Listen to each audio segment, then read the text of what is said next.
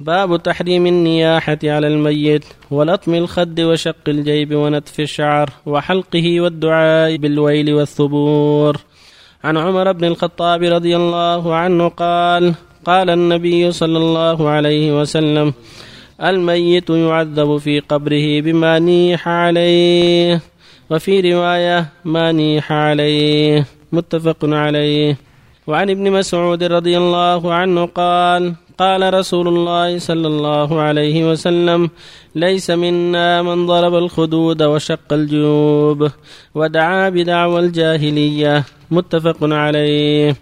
وعن أبي بردة قال وجع أبو موسى فغشي عليه ورأسه في حجر امرأة من أهله فأقبلت تصيح برنة فلم يستطع أن يرد عليها شيئا، فلما أفاق قال أنا بريء مما بري منه رسول الله صلى الله عليه وسلم، إن رسول الله صلى الله عليه وسلم بري من الصالقة والحالقة والشاقة، متفق عليه. وبالله التوفيق. الحمد لله وصلى الله وسلم على رسول الله وعلى آله وأصحابه من اهتدى بهداه. أما بعد، هذه الأحاديث فيما يتعلق بتحريم النياحة على الميت وشق الثياب ولطم الخدود والدعاء بدعوى الجاهلية، كل هذا محرم يجب الحذر منه. فالواجب عند المصيبة الصبر والاحتساب، وقول إنا لله وإنا إليه راجعون، اللهم آجرني في مصيبتي وأخلف لي خيرا منها، هذا هو المشروع.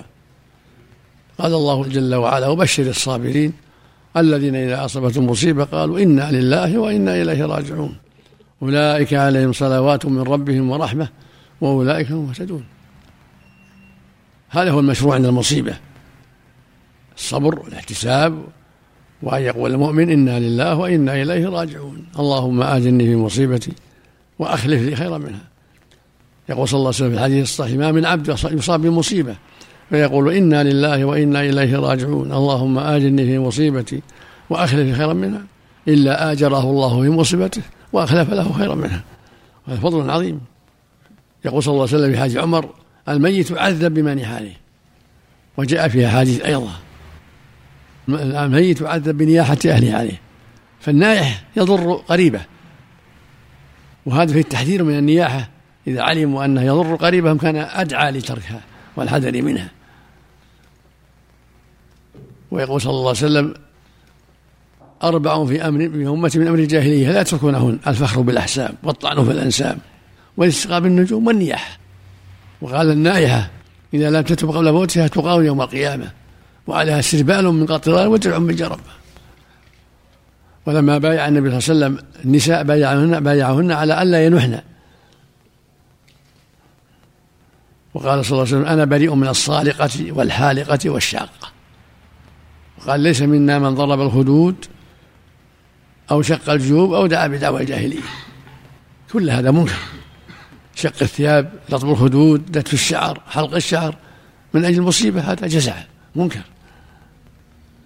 والصالقة التي ترفع صوتها عند المصيبة، والحالقة التي تحلق شعرها عند المصيبة مثلها النتف، والشاقة تشق ثوبها عند المصيبة، كل هذا من عمل الجاهلية.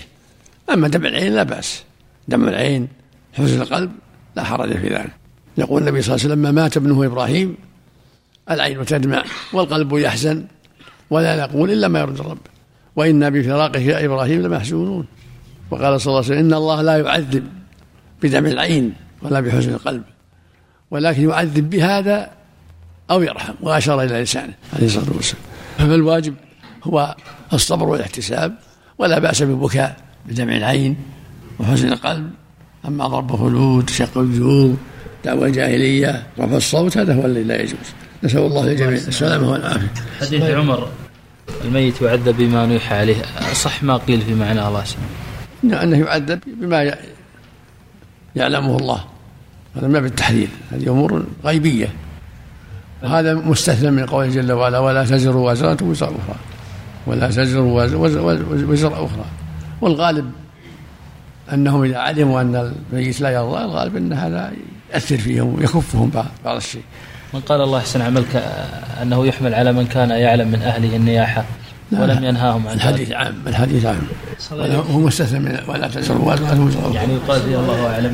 نعم احسن الله اليك يا شيخ. عذاب الله اعلم بصفته. احسن الله اليك يا شيخ. بالنسبه هل مثلا المبلغ مثلا بنقل الوفاه هل له تاثير احسن الله اليك على اهل الميت وكذا انه مثلا يبلغهم مثلا بالتدريج وكذا احسن الله اليك تدريج لانه مثلا يمكن ينصدمون احسن الله اليك ثم هو يسبب النياحه بانصدامهم بسمع الخبر وفاة وكذا.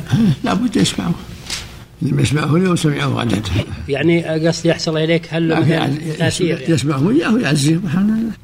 أما أن يكذب لا يكذب لا يعني بالتدريج مثلا يخفف يعني يحصل إليك يقول مريض وهو ميت مريض وهو مثلا في حالة خطر وكذا وصفته مصيبة يعني تدريجيا يحصل إليك وما ما عندهم خبر أنه مريض لا ما عندهم مثلا خبر مثلا حادث مثلا حصل لحادث فيخبرهم وقد مات ويخبرهم بالتدريج يقول مثلا انه في حاله خطر وكذا وانا ما يمكن احتمال انه يعني في سكرات الموت وكذا الله الله الله الله اعلم. احسن الله اليك البراءه في الحديث ماذا تقتضي البراءه؟